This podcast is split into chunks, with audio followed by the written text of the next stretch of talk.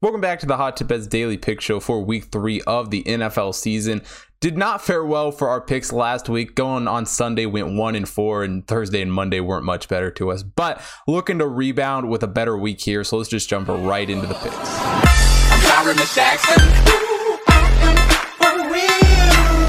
Now, starting off the first game I like on this card, the Ravens taking on the Lions. Ravens coming into this one one and one on the year. Lions 0 and 2. And the Ravens, you know, had that loss on Monday Night Football week one against the Raiders. Um, in overtime, you know, definitely didn't look great at times, but they come and win an absolute battle against the Chiefs. And really, outside of those first couple of drives, Lamar Jackson looked like an amazing quarterback against that Chiefs team. Um, on the other hand, for this Lions, you know, almost had that huge comeback victory against the 49ers in week one. Uh, can't quite, you know, get it quite there. And they do fall off late against the Packers, but they did make it a pretty competitive game for at least, you know, the first half, initial part of that game. Um, and really, I think a lot of people are just oversleeping on this Lions team. You know, I think Dan Campbell has showed the the never give up mentality that this Lions team has, which I think is going to keep them competitive in a lot of these games. And granted, they didn't cover against the Packers, um, did cover against the Niners, depending you know what spread you ended up getting on that game. Um, but I think they've shown that they can be a team that can cover a lot of games with some of these bigger spreads. You know, well, a lot of people are definitely off of Jared Goff. You know, a lot of people just never liked him, and to be quite honest with you, when he was on the Rams, I didn't like him. Um, but I'll be the first to admit a lot of that was just division bias. Um, and I think Jared Goff is in a not great situation in Detroit here, but a pretty decent situation. Now, he's thrown for 584 yards this season with five touchdowns. I mean, TJ Hockenson is an absolute stud at tight end, you know, top five tight end in the league right now. And he leads the, the league in receiving yards, or not the league, the team in receiving yards right now with 163. The problem for this Lions team offensively, though, is that the second person on the receiving list is DeAndre Swift. So, I mean, when your running back is is when you're tight end running back are number one and number two in receiving, um, it, it, starts to to make you wonder how well this team is actually going to do. You know, just really no depth at tight end. You know, injuries have definitely killed them in that area. And while this offense is nowhere near perfect, I think we do continue to see them improve week in and week out um, as they really just learn to to play together, learn Goff learn not Goff learns this offense, um, and we really just see this team kind of mold. So I do like the Lions offensively in this game. As far as the Ravens go in this game, you know, offensive line has obviously had some major issues um, injury wise. I mean, they looked good against the Chiefs, but but injuries are definitely concerned there. Marquise Brown and Sammy Watkins are two, uh, you know, the best receivers in the league, and um, Lamar Jackson has you know been lighting them up pretty good, along with Mark Andrews at tight end. The receiving corps is great. Run game has been a struggle for this Ravens team. Really not a, a whole lot of running back action. You know, Lamar leads the team in running, which um, you know, really with without a whole lot of depth at that position, I feel like it's probably what it's going to be like the majority of the year. Um, so offensively, I do think the Ravens, as weird as it sounds, have more concerns than the Lions. I, I know that's probably not the the most accurate statement considering the Lions have no one at receiver. Um, but I'm just you know impressed by what this Lions team has been able to do, and I think they'll continue to improve in that area. As far as this Ravens defense goes, you know they struggled in week one, looked much better in week two. Um, but I do think they are going to have some struggles on the road here in this game. You know, this Lions defense, while it does have some some holes, definitely, know, the secondary needs a lot of help. Um, I just I just think they keep it close. You know, I don't by any means know that the Lions are going to win this game or, or, think that would be a great bet at all. But getting eight points here, you know, just over that touchdown, I, really don't see the Lions losing by that much against the Ravens team, which honestly I'm not super high on. You know, that Raiders loss I think was very telling to how this Ravens scene, season is going to go. So um, give me the Lions plus eight here in this one.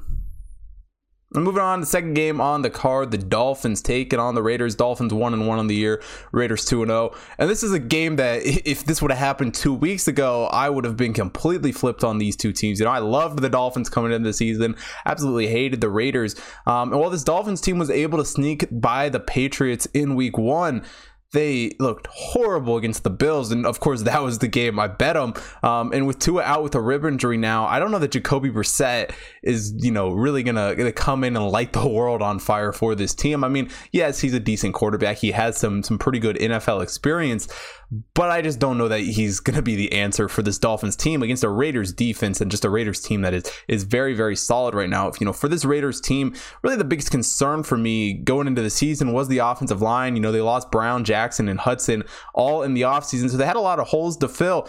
But through two games, it doesn't look like they've done a horrible job. You know, they've allowed five sacks, which you know isn't great, but it's not the worst in the world. There's teams who, you know, the the Titans allowed five sacks from Chandler Jones alone in Week One. So you know they're they're doing all right in that department. Derek Carr has looked pretty good, 817 yards through two games. Darren Waller, obviously a beast, 170 yards for him, and you know Henry Ruggs out there too catching the ball. This team's got a lot of options to throw the ball to.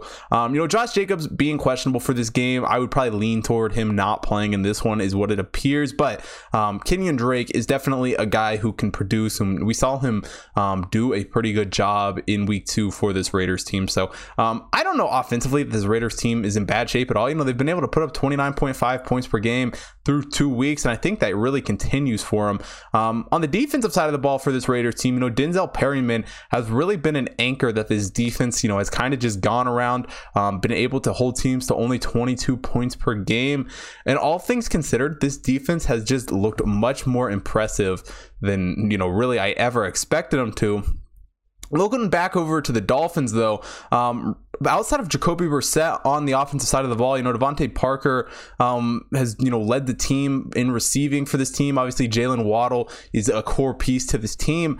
Um, and the offensive line isn't horrible. So offensively, the Dolphins seem like they should be able to put up points, but they just could not do it against that Bills team. And quite honestly, I don't know that this Raiders team is going to make it any easier on them.